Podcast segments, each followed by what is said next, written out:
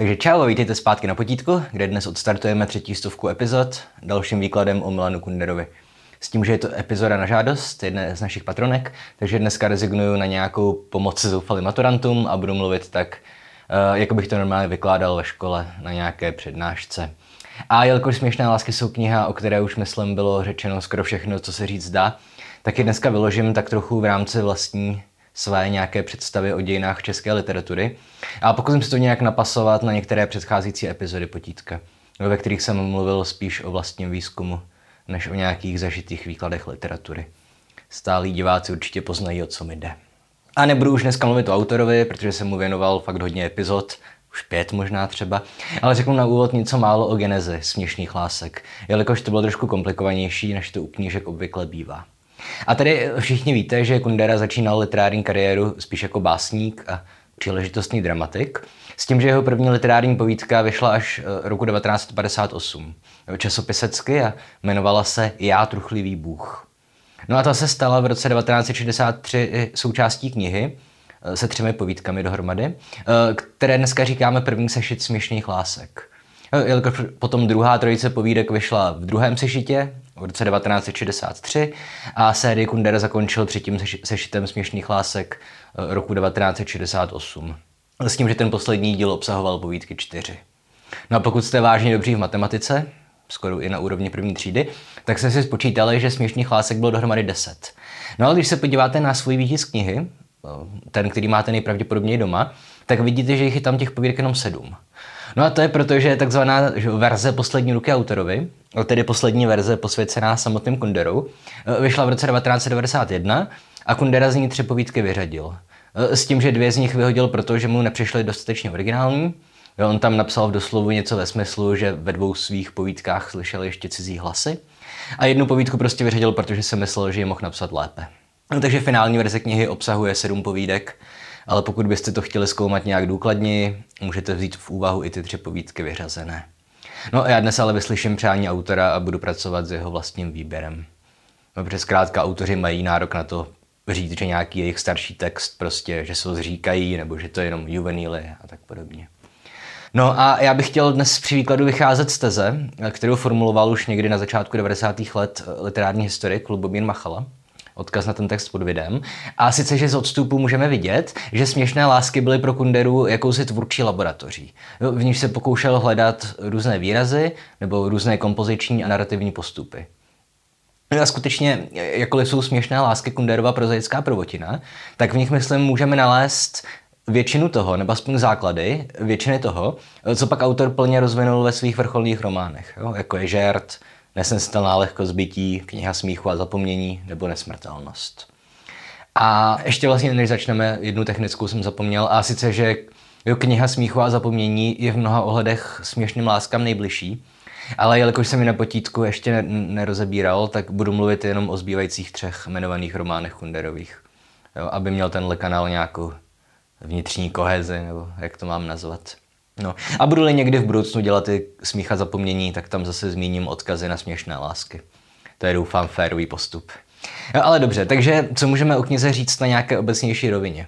Když už teda očividně nemůžu přeříkávat děje všech sedmi povídek. V první řadě pro všechny povídky platí, že vychází z nějakého anekdotického základu. Jo, protagonista nebo protagonisté se obvykle dostanou do problémů, a to proto, že udělají nějaké nerozvážné a nebo malicharné rozhodnutí.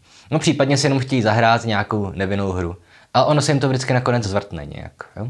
Takže třeba hnedka v úvodní povídce, které se budu jmenovat nejvíc dneska, e, nikdo se nebude smát, no tak tam jde o to, že nějaký bezejmený vysokoškolský asistent má napsat posudek na mizerně napsaný vědecký text jednoho staršího pána, jo, pana Zátureckého, e, jenže se mu do toho nechce.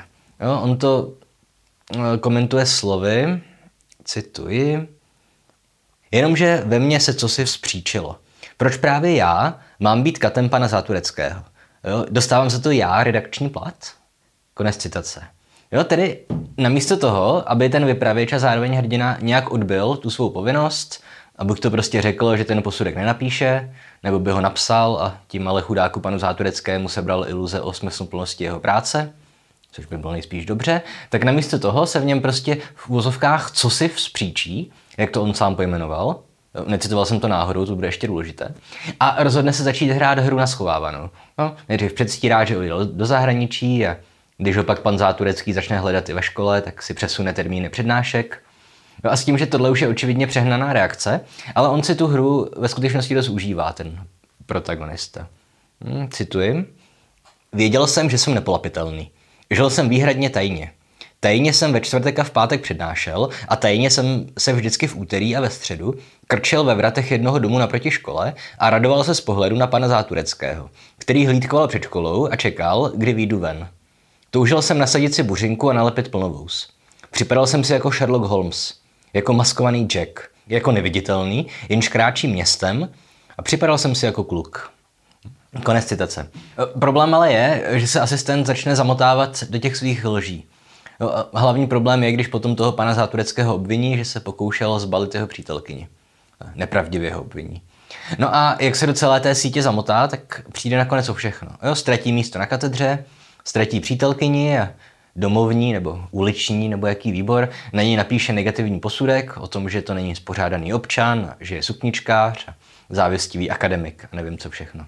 Hm. Navzdory tomu ale zakončí vyprávět povídku tím, že jeho příběh je přeci jenom spíš komický než tragický. No a povídku Nikdo se nebude smát jsem vybral na úvod hnedka z několika důvodů. No, jednak proto, že v ní krásně vidíme tu zmiňovanou Kunderovu laboratoř, ze které později vzešla některá jeho vrcholná díla. Jo? A nemyslím tím ani nějaké narrativní postupy. Dobře, je pravda, že i z narrativního hlediska je to trošku zajímavé. Jo, vypráví to nějaký ich formový vypravěč, přesto ale občas vidí události očima někoho jiného. Ale hlavně jsem chtěl mluvit o tom, že tu máme ten motiv nebo postavu jo, mladého intelektuála, dost arrogantního sukničkáře, v jádru spíš dobrého člověka, schopného s intelektuálním nadhledem a sebeironií, dokáže chápat a glosovat vlastní osud. A tohle všechno je opět něco, co potom nacházíme ve většině ostatních kunderových pros. V čele s žertem, kterému se zrovna tato úvodní povídka podobá i v mnoha dalších směrech. S tím, že nejvíce očividná je ta anekdotická charakteristika. Fakt, že celá v podstatě tragická historka má hodně nevinný začátek, který se zvrhne kvůli kombinaci několika faktorů. A v první řadě jedním z těch faktorů je arogance a pocit nedotknutelnosti hlavního hrdiny. Jo, to už bylo, myslím, poznat z té ukázky, kterou jsem teďka citoval. Že on si on prostě říkal, že byl neviditelný a že si užíval tu roli toho nepolapitelného člověka. No, ale není to jenom jeho vlastní nějaká chyba. Je to vlastně arogance a hloupost lidí v jeho okolí. A to celé je rámované arogancí a zaprděností komunistického režimu. S tím, že druhý a třetí bod se prolínají, protože samozřejmě totalitní režimy k sobě lákají většinou zlé a hloupé lidi případně nějaké bezcharakterní kariéristy. No, úplně očividná je paralela mezi tím výslechem před tou uliční komisí v Nikdo se nebude smát a s výslechem před nějakou tou studentskou stranickou komisí, nebo co to bylo eh, v žertu. Jo, tedy, že banda soudruhů buď s omezeným intelektem, nebo s nějakými nečestnými úmysly, tak oni dokazují protagonistovi, že je špatný člověk a je nutné ho za to potrestat. No, ačkoliv jediné, čím se provinil, byl nepovedený vtip, lomeno nepovedená hra na schovávanou. E, mimochodem, povídka Nikdo se nebude smát je už z roku 1963, jo. takže na svou dobu, myslím, relativně odvážná v kritice tehdejších politických poměrů. Jo, I když samozřejmě chápu, že Kunders to obhájil tím, že nekritizuje systém, ale že kritizuje lidi, kteří ho zneužívají. No, zároveň ale podle mě chyba, myslím dost často opakovaná, e, vykládat směšné lásky nebo obecně Kunderovo dílo jako nějakou kritiku tehdejšího režimu. Protože ta je tam samozřejmě přítomná, jo, ale jenom na tom, myslím, úplně nejhrubším povrchu. A není podle mě pro vyznění knih jako zásadní. No, prostě to jenom zas, musel zasadit do nějaké doby. Tak to zasadil do své současnosti. Jo. Konečně mějte na paměti, že Kundera byl duší postmodernista už v době, kdy psal žert. Jakkoliv tehdy ještě termín postmoderna ani neznal. Nebo i v době, kdy psal směšné lásky samozřejmě. Jo? Ale opět, jak říkám pořád dokola, postmoderna není nějaký literární směr či hnutí, ale pouze společenská situace, ze které vzešli autoři, kterým dnes říkáme postmoderní. Ale teď jsem asi blbě, tak jsem se do toho zamotal, proč začínám mluvit o postmoderně. No, hlavně proto, že postmoderní prozy mají zásadně několik vrstev. Zmiňoval jsem, že v Nikdo se nebude smát, je ta vrstva úplně povrchní, pokud mluvíme o tom, že to je kritika režimu. Jo? Takže ano, na povrchu je to očividná, no, prostě přístupná všem čtenářům, kritika režimu, ale to je prostě jenom fasáda. A skutečně zajímavé informace najdeme zahrabané až někde v hlubi v textu. Jo? A někteří postmoderní autoři volí jako tu fasádu třeba detektivní zápletku. Jo? To je celkem časté, e, platí to pro Umberta Eka, no, pro Lorána Bineta a mnoho dalších. E, za to Kundera volí jako zástěrku hlubšího obsahu prostě jenom tu ty starosti člověka, kterým smíká ten hnusný totalitní režim. No. A to tež pak platí, že je pro nesnesitelnou lehko zbytí. Tedy, že na povrchu je to takové, že uvedení do komunistické totality pro francouzské a jiné západní čtenáře. Uvnitř je to ale eseistická hra s možnostmi vyprávění, reflexe fenomenologické filozofie a cokoliv dalšího, co tam dokážete nalézt, pokud jste zkušenější čtenáři. No. A na tohle upozornil už krátce po vydání posledního seštu Směšných lásek, tedy v roce 1969, eh, literární historik Jiří Obelík, Olomoučák, stále ještě živý, eh, který ve své recenzi napsal, že smysl těch povídek není etický, ale že je ontologický. No a co tím chtěl říct, když to převedeme do normální řeči? Eh, chtěl tím říct, že v těch povídkách nemáme hledat žádné poučení týkající se morálky, etiky, že si z nich nemáme vzít to, že prostě stárnoucí sukničkáři jsou trapný, nebo že komunistický režim byl velký špatný. A mimochodem tohle všechno z těch povídek vyčteme. Ale není to prostě tak, tak důležité. Je to ta fasáda, jak jsem říkal. Není to důvod, proč Kundera povídky napsal. No a do protikladu k etice staví opelík ontologii, což je že, základní filozofická disciplína, která v podstatě zkoumá samotné bytí, existenci. Jo? To znamená, že podle Opelíka Kundera nijak nemoralizuje, Nezajímá ho chování jednotlivých postav ani nějakých vyšších společenských systémů, jako je v tomhle případě, dejme tomu, nějaká ta katedra uměnovědná nebo i ten uliční výbor, ale že se ptá po nějakých základnějších a zásadnějších filozofických otázkách a pokouší se problematizovat některé zažité filozofické axiomy či společenské mýty. No, což je o dost těžší úkol, než napsat knižku o tom, že sukničkáři jsou tragédie a komunisti svině. A stejně jako třeba v případě nesnestelné lehkosti, už ve směšných láskách platí, že Kundera, spíše než společenskou kritiku, píše literární experiment. Hm? Pokouší se nacházet různé hranice a možnosti vyprávění a postavy mu slouží nikoliv jako reprezentace nebo model nějakých reálných lidí, ale spíše jenom jako loutky, na které věší své ideje. Tohle je, myslím, přesně fráze, kterou jsem použil uh, ve svém videu o nesnestelné lehkosti bytí. Jo? A velice podobně si Jiří Opelík v případě směšných lásek všímá, že cituji, Kundera se odpoutal od empirické reality. Lidé tu fungují jako symboly, takže nemá smysl brát věci do slova a polemizovat s autorem, třeba své jménu pravdy. Konec citace. Jo? Ale teda e, nějaké řeči o ontologii a empirické realitě a etice jsou nejspíš pořád ještě moc abstraktní, hádám. Takže bych měl teď nejspíš říct něco o těch základních filozofických problémech, e, které Kundera spochybňuje. No a jestli si vzpomínáte třeba na moje videa o fenomenologii či o Kunderově eseistice, eh, možná ještě víte, že Kundera hodně mluvil o tom, že moderní román od doby svého vzniku, což bylo dle Kundery od doby Cervantesova Dona Quixota, takže moderní román sloužil právě k tomu, tedy aby spochybňoval nějaké zažité mýty. No, aby se pokoušel vzít nějakou jednu pravdu s velkým P a ukázal ji v jiném světle. No, aby ukázal, že ve skutečnosti existují tisíce malých pravd a ne, ne jenom jedna velká. To teďka jenom parafrázuju, že jo, vlastně z jeruzalémské přednášky Kunderovi. A opět, eh, že jo, jak krize postmoderní uvažování tohle je. No, každopádně přesně o to se ve svých románech pokouší Kundera a jde na to z gruntu. Jo? Jelikož eh, v díle o fenomenologii jsem zmiňoval že příběh Descartova démona. Ten myšlenkový experiment, pomocí kterého chtěl Descartes stanovit jako základní ontologický axiom fakt, že já myslím a tedy i existuju. Jo? Navzdory tomu, že nic jiného nemůžu říct s jistotou a moje existence je jediný pevný bod ve vesmíru. Jo? V němž je dost dobře možné, jsem v tom vesmíru, že reálně vůbec neexistuje, pouze ho před nás projektuje nějaký zlý démon, aby nás trápil pro své vlastní potěšení a jáde jáda, že jo. Matrix a Nick Bostrom, cokoliv. O tom už jsme mluvili hodněkrát. Jo? Nicméně Kundera, zcela v duchu Husserla či Heideggera, polemizuje i s tímhle jedním základním karteziánským axiomem.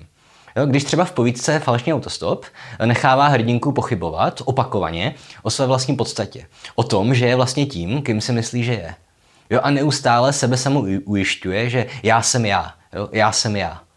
I když my jako čtenáři vidíme, že si tím rozhodně není úplně jistá a že se vlastně rozpadá i ten základní axiom o tom, že my jsme tím, kým jsme.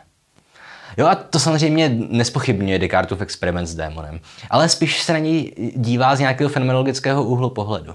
Jo? Tedy tak, že možná je prostě jenom truismus to, že existujeme a máme vlastní myšlenky. Ale nemusíme to tak někdy vnímat v určitých situacích. No a když bychom zašli ještě o krok dál, už mimo rámec v podstatě fenomenologie a mimo rámec prostého příběhu o tom, jak se dvěma milencům zvrhla erotická roleplay, eh, tak bychom té dívce vlastně museli dát za pravdu, že ona není ona. Navzdory tomu, že se tak ujišťuje. Protože to, není to skutečná myslící lidská bytost.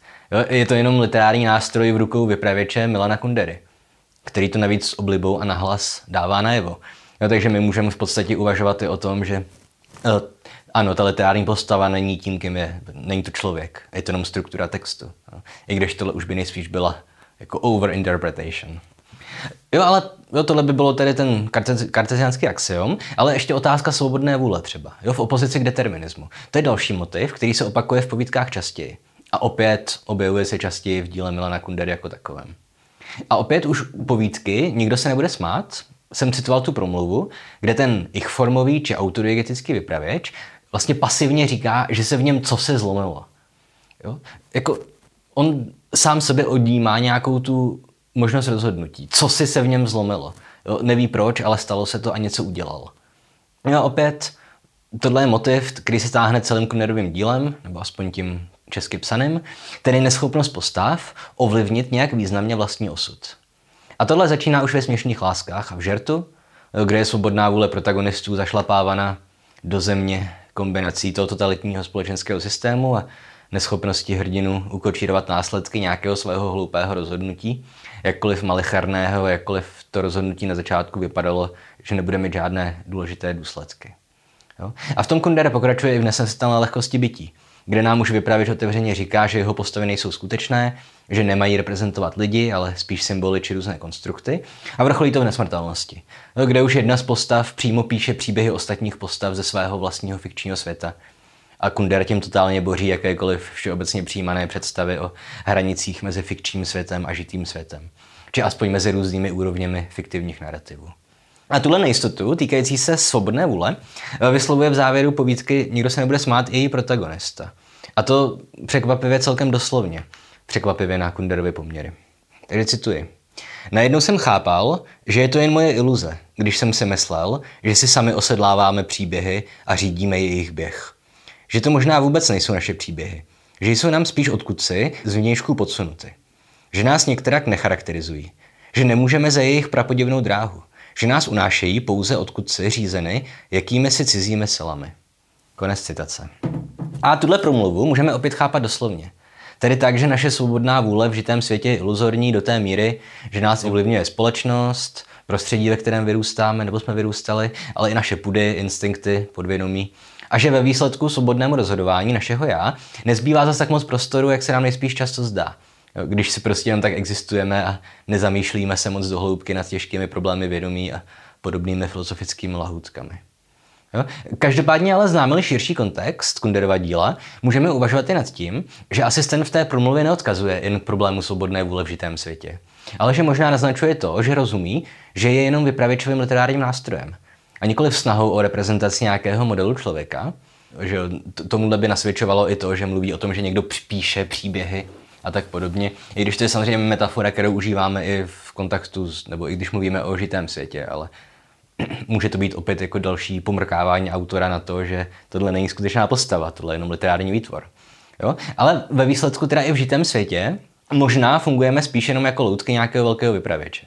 Tohle tím možná taky naznačuje Kundera. Jo? A tím vypravěčem může být kdokoliv, nějaký demiurg, nebo jak to chcete nazvat.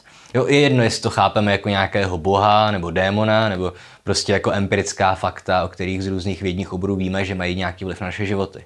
Jo, a sice takový vliv, kterému nemůžeme vzdorovat jenom silu svých vlastních rozhodnutí, která jsou nám podsouvána. Nebo silu vlastního já, což je ostatně termín, který pořád nedokážeme pořádně definovat. Že jo? A pokud nevěříte na duši, tak si možná uvědomujete, že nic takového jako já selbst jo, ani nemusí existovat. Že prostě že to místo za očima, kde si my jako myslíme, že jsme, není to tak jednoduché. Že jo? Mozek je komplikovaná věc. No, ale Kundera neboří jenom tak zásadní předpoklady, jako je svobodná vůle nebo karteziánské, myslím tedy sem, ale zajímají ho i některé méně významné struktury eh, v čele s moderními mýty. Jo a opět, když se podíváme na další Kunderova díla, tak tohle vidíme krásně v žertu v souvislosti s mýtem Julia Fučíka. Ale ve směšných láskách jsou to, myslím, především eh, mýtus moderního Don Juana a vedle něj taky komunistický nebo avantgardní mýtus budoucnosti, nějakého futurismu. Nikoliv ve smyslu futurismu jako uměleckého směru avantgardního, ale futurismu jako nějakému upínání se k budoucnosti. Jo? A s tím, že oba tyhle falešné mýty se táhnou všemi povídkami směšných lásek a jsou, myslím, vzájemně propojené. I když to je trošku můj konstrukt, ale pokusím se vysvětlit. A začnu tím Donchanovským mýtem, který je, myslím, jednodušší na vysvětlení a je zachytitelný i z povrchu toho textu. Dobře znáte-li Kunderovo dílo, víte, že jsou v něj dominantní dva typy mužských postav. Jednak je to mladý intelektuál, lehce arrogantní a sebestředný, inteligentní, ale nikoliv neporazitelný, který se často pokouší získat přízení žen, jo, obvykle nějakých starších.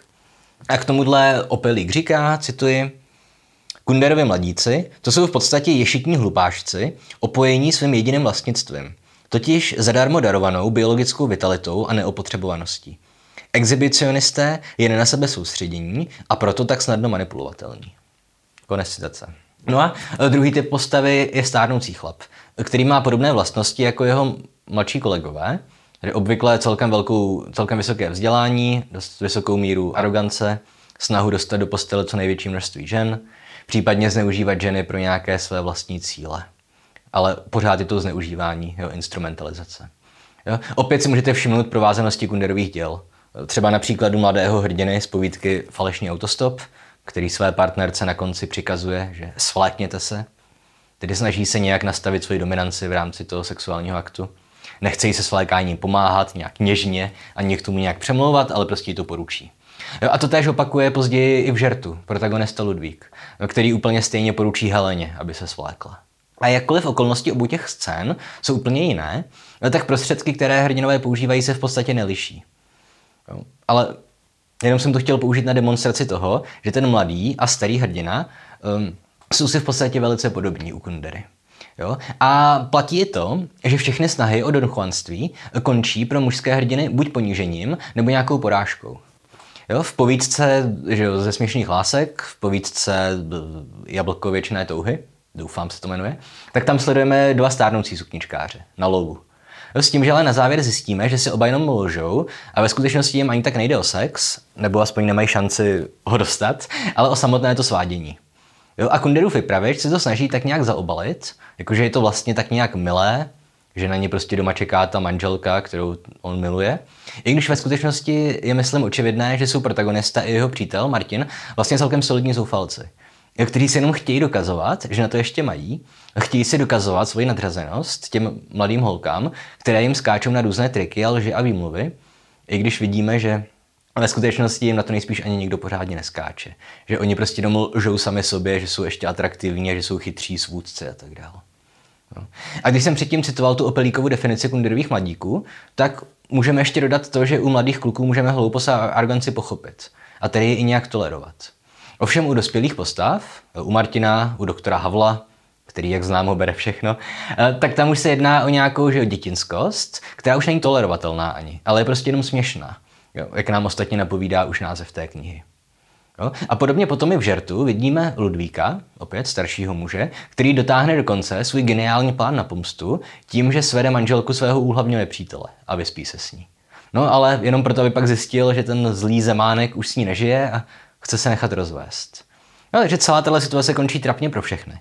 Ludvík nic nezíská, ani svoji pomstu, Helena se místo prášku na spaní předávkuje projímadlem, takže se nezabije, ale po to. A padouch zemánek se jim jenom směje a vítězí. Jo? Takže jakkoliv můžou eh, mužští hrdinové na první pohled působit jako nějací ti donchuani, kasanovové, eh, ve výsledku je jejich počínání směšné, jak se na ně podíváme z jakéhokoliv úhlu pohledu. No snad jenom s tím drobným rozdílem, že u mladých kluků to můžeme pochopit. Jo, Eduard, nebo ten hrdina falešného autostopu, možná i ten asistent, z nikdo se nebude smát, ale u dospělých jako je prostě Ludvík, nebo Havel, nebo Martin, tak tam už si tomu můžeme jenom lítostivě zasmát. Nebo prostě jenom zasmát. No, A druhý moderní mýtus by byl mýtus o budoucnosti, jak jsem zmiňoval. No, tady ještě jednou naposledy odcituju pasáž z toho Pelíkova článku, který mě fascinoval. Jednak proto, jak strašně byl na svou dobu odvážný, to uvidíte z té citace, a jednak protože ho jako nejlepší reflexi svého díla zmínili Kundera. No a Opelik, který, Opelik, Opelík, který na tohle téma, toho nějakého futurismu, ve vztahu ke komunistickému režimu, což opět uh, reflektuje i Kundera ve směšných láskách, tak Opelík píše následující, cituji. Společenský systém, který není schopen vytvořit autentickou, svobodnou realitu v přítomnosti a rozhodl se proto maskovat svou impotenci pseudoteoriemi o zářivých perspektivách nejen vlastních poddaných, ale pro jistotu hned všeho lidstva. Konec citace. Připomínám, tohle napsal Opelík v roce 1969. No a tohle opět můžeme pozorovat v různých rovinách Kunderova díla, tedy tu fascinaci, tu fetišizací budoucnosti. Jo, protože v první řadě eh, v jeho kritice těch mladých mužů, počítáno do 33 let podle Kundery, eh, kteří jsou zásadně zahledění do budoucnosti a odmítají reflektovat minulost. Jo? Tam to prostě vidíme pořád Kundery. Eh, kromě toho ale Kundera sloužil ve své době jako interpreta propagátor meziválečné avantgardy. Jo, a už z jeho předmluvy k Apollinarovi víme, že u avantgardy kritizoval přesně to, co zmiňuji já pořád. A sice právě tu její zahleděnost do budoucnosti a ostentativní ignorování minulosti. Jo, tedy, že meziváleční avantgardisté pořád dokola tvrdili, že staré umění zemřelo s první světovou válkou, Ovšem zároveň jejich umění mělo anticipační charakter. Spíš mluvili o tom, jak bude umění jednou vypadat, než aby ty předpisy pro správné umění sami realizovaly. Navzdory tomu ale vytvořili podle mě jednu z nejsilnějších epoch dějin literatury či umění obecně. Jo? A pokud vám přijde tahle vazba mezi fetišizací budoucnosti u meziválečné avantgardy a u poválečného komunistického totalitarismu, tak jak to stvárnil Kundera, tak pokud vám to přijde přitažné za vlasy, tak věřte, že není. Jo? Že i meziváleční avantgardní teoretici tyhle své futuristické iluze přebírali do velké míry z marxismu, respektive eh, leninismu. A opět, ačkoliv byl Kundera propagátor a milovník avantgardy, tak chápal tenhle její zásadní problém. Dobře, jak víme z jeho esejí, tak on si byl dobře vědom závažnosti existence literární řady. Chápal, že starší autory nemůžeme ignorovat, že musíme neustále znovu objevovat už jednou objevené pravdy a s tím, že příležitostně se nám možná podaří v rámci téhle archeologie nalézt něco nového. Něco, čeho si mrtví básníci sami nevšimli. Jo a abych tohle všechno nějak propojil, jakkoliv vím opět, že se pohybuju na dost široké půdě že ta syntéza už je možná přehnaná. Ale tak pokud jste směšné lásky četli, eh, víte, že mladíci se obvykle pokoušejí svádět starší ženy a naopak. že věkové rozdíly mezi páry jsou přítomné snad ve všech povídkách. Jo a mám pocit, že i tohle je součástí celé té struktury kritizující či komentující paradox zahleděnosti do budoucnosti. Navíc v kombinaci s vyvrácením toho donchuanského moderního mýtu o sukničkářích. No a Kundera tím podle mě doceluje toho, co čekám od těch nejlepších spisovatelů. A sice, že dokáže v rámci jednoho textu vytvořit takovou strukturu, která se na jednu myšlenku, axiom nebo mýtus, pokouší dívat z co největšího množství úhlů pohledu. Tedy v tomto případě z politického úhlu pohledu, reprezentovaného impotentním futurismem poválečného socialistického Československa, z lidského úhlu pohledu, kde mladí muži hledí do budoucnosti, ignorují minulost a svádí zásadně starší ženy, a taky z uměleckého úhlu pohledu. Jo, z pohledu meziválečné avantgardy, která pohltila sebe samu, jednak vlastní politizací, jednak neschopností reflektovat přínos mrtvých básníků pro svou vlastní tvorbu. Jo. A očividně uh, avantgarda samotná se zrovna ve směšných láskách nijak nepromítá, ale promítá se očividně do Kunderova celoživotního uvažování o úloze románu a směšné lásky jsou jeho první pokus o to nějaký román napsat. Samozřejmě jsou to povídky, není to román, ale je to próza. Jo? A tohle všechno jsou očividně jenom nepatrné postřehy. Věci, kterých jsem si v textu všiml, protože se dotýkají témat, kterými se sám zabývám a věnoval jsem několik let jejich zkoumání. Ale prostě, kdybych měl víc času tady v tom videu, nebo i kdybych byl zkušenější čtenář, nebo si pečlivě prošel všechny dostupné studie a recenze té knihy, zjistil bych nepochybně, že těch mýtů, pravd s velkým P, no, axiomů, u Kundera boří možná i desítky. Prostě tyhle dvě mě zrovna praštily do očí, protože to je něco, čím se sám zabývám.